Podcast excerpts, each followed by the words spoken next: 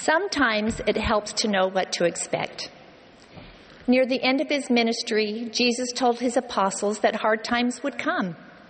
But he also said, See that ye be not troubled.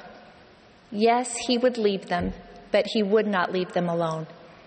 He would send his Spirit to help them remember, stand fast, and find peace.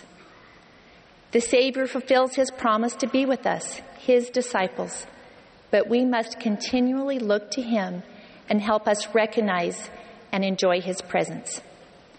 Christ's disciples have always encountered hard times. A dear friend of mine sent me an old article from the Nebraska Advertiser, a Midwestern United States newspaper dated July 9, 1857. It read, this morning early, a company of Mormons passed through on their journey to Salt Lake. Women, not very delicate to be sure, dragging hand carts like beasts.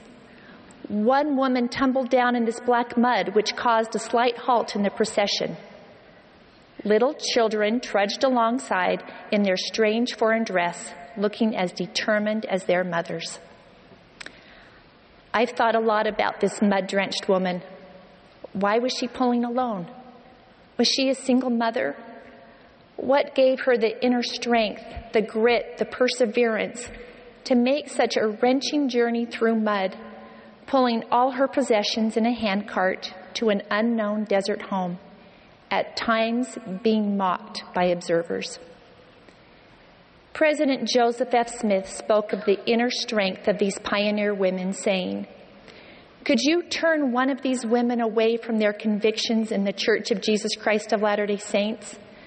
Could you darken their minds as to the mission of the prophet Joseph Smith? Could you blind them with reference to the divine mission of Jesus Christ, Son of God? No, never in the world could you do it. Why? Because they knew it. God revealed it to them and they understood it and no power on earth could turn them from what they knew to be that truth.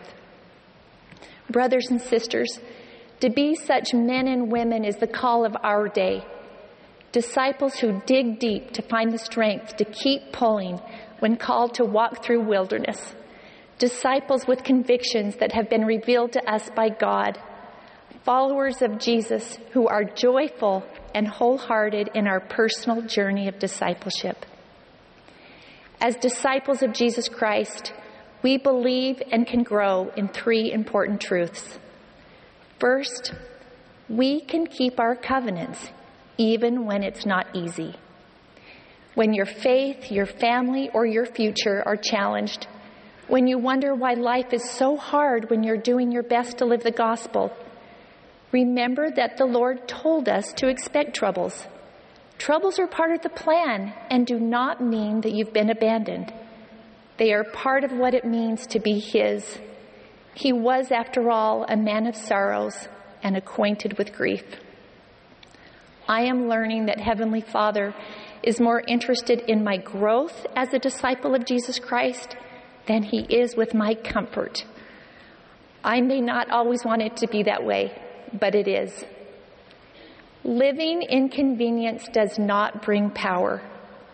The power we need to withstand the heat of our day is the Lord's power, and His power flows through our covenants with Him.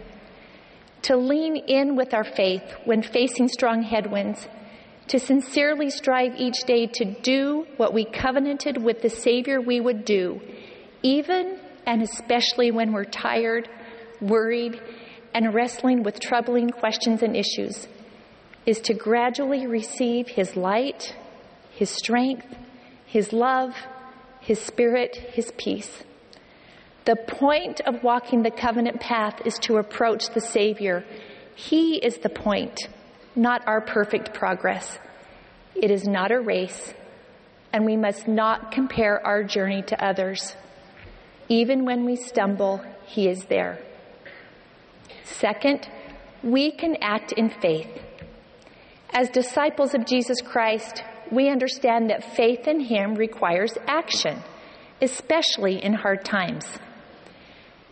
Many years ago, my parents decided to recarpet the house. The night before the new carpet arrived, my mom asked my brothers to remove furniture and rip out bedroom carpet so the new carpet could be installed.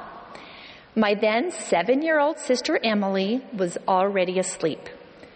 So while she slept, they quietly removed all the furniture from her room, except the bed, and then they tore out the carpet. Well, like older brothers sometimes do, they decided to pull a prank.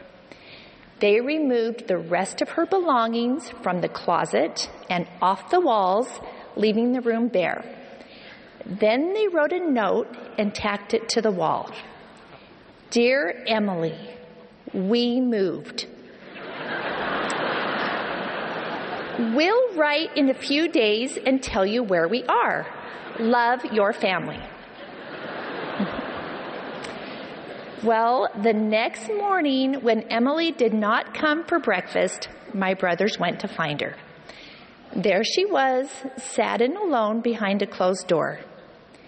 Emily reflected on this experience later. I was crushed.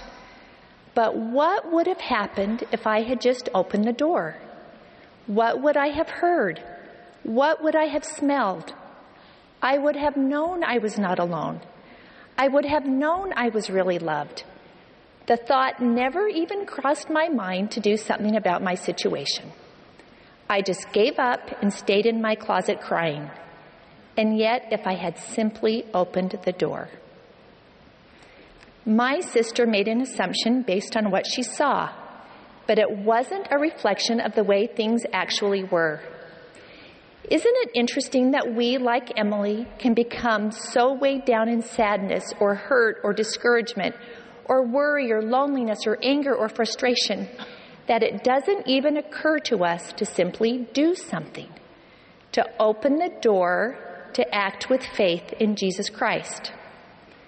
The scriptures are filled with examples of men and women, disciples of Christ, who, when facing the impossible, simply acted who got up in faith and walked. To lepers who sought healing, Christ said, Go show yourselves unto the priests. And it came to pass that as they went, they were cleansed. They went to show themselves to the priests as if they had already been healed. And in the process of acting, they were. I also want to say that if the thought of taking action amid your pain feels impossible, please let your action be to reach out for help to a friend, a family member, a church leader, a professional. This can be a first step to hope. Third, we can be wholehearted and joyful in our devotion. When hard times come, I try to remember that I chose to follow Christ before I came to earth, and that my cha- and that challenges to my faith, my health, and my endurance are all part of the reason I'm here. And I certainly should never think that today's trial calls into question God's love for me or let it turn my faith in Him into doubt. Trials do not mean that the plan is failing. They are part of the plan meant to help me seek God. I become more like Him when I endure patiently, and hopefully, like Him, when in agony, I pray more earnestly. Jesus Christ was the perfect example of loving our Father with all His heart, of doing His will regardless of the cost. I want to follow His example by doing the same. I am inspired by the wholehearted, whole souled discipleship of the widow who threw her two mites into the temple treasury. She gave her all. Jesus Christ recognized the abundance of her all, where others saw only her lack. The same is true with each of us.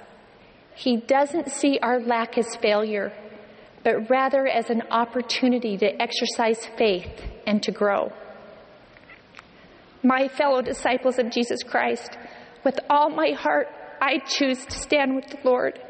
I choose to stand with his chosen servants, President Russell M. Nelson and his fellow apostles. for they speak for him and are the stewards of the ordinances and covenants that tie me to the Savior.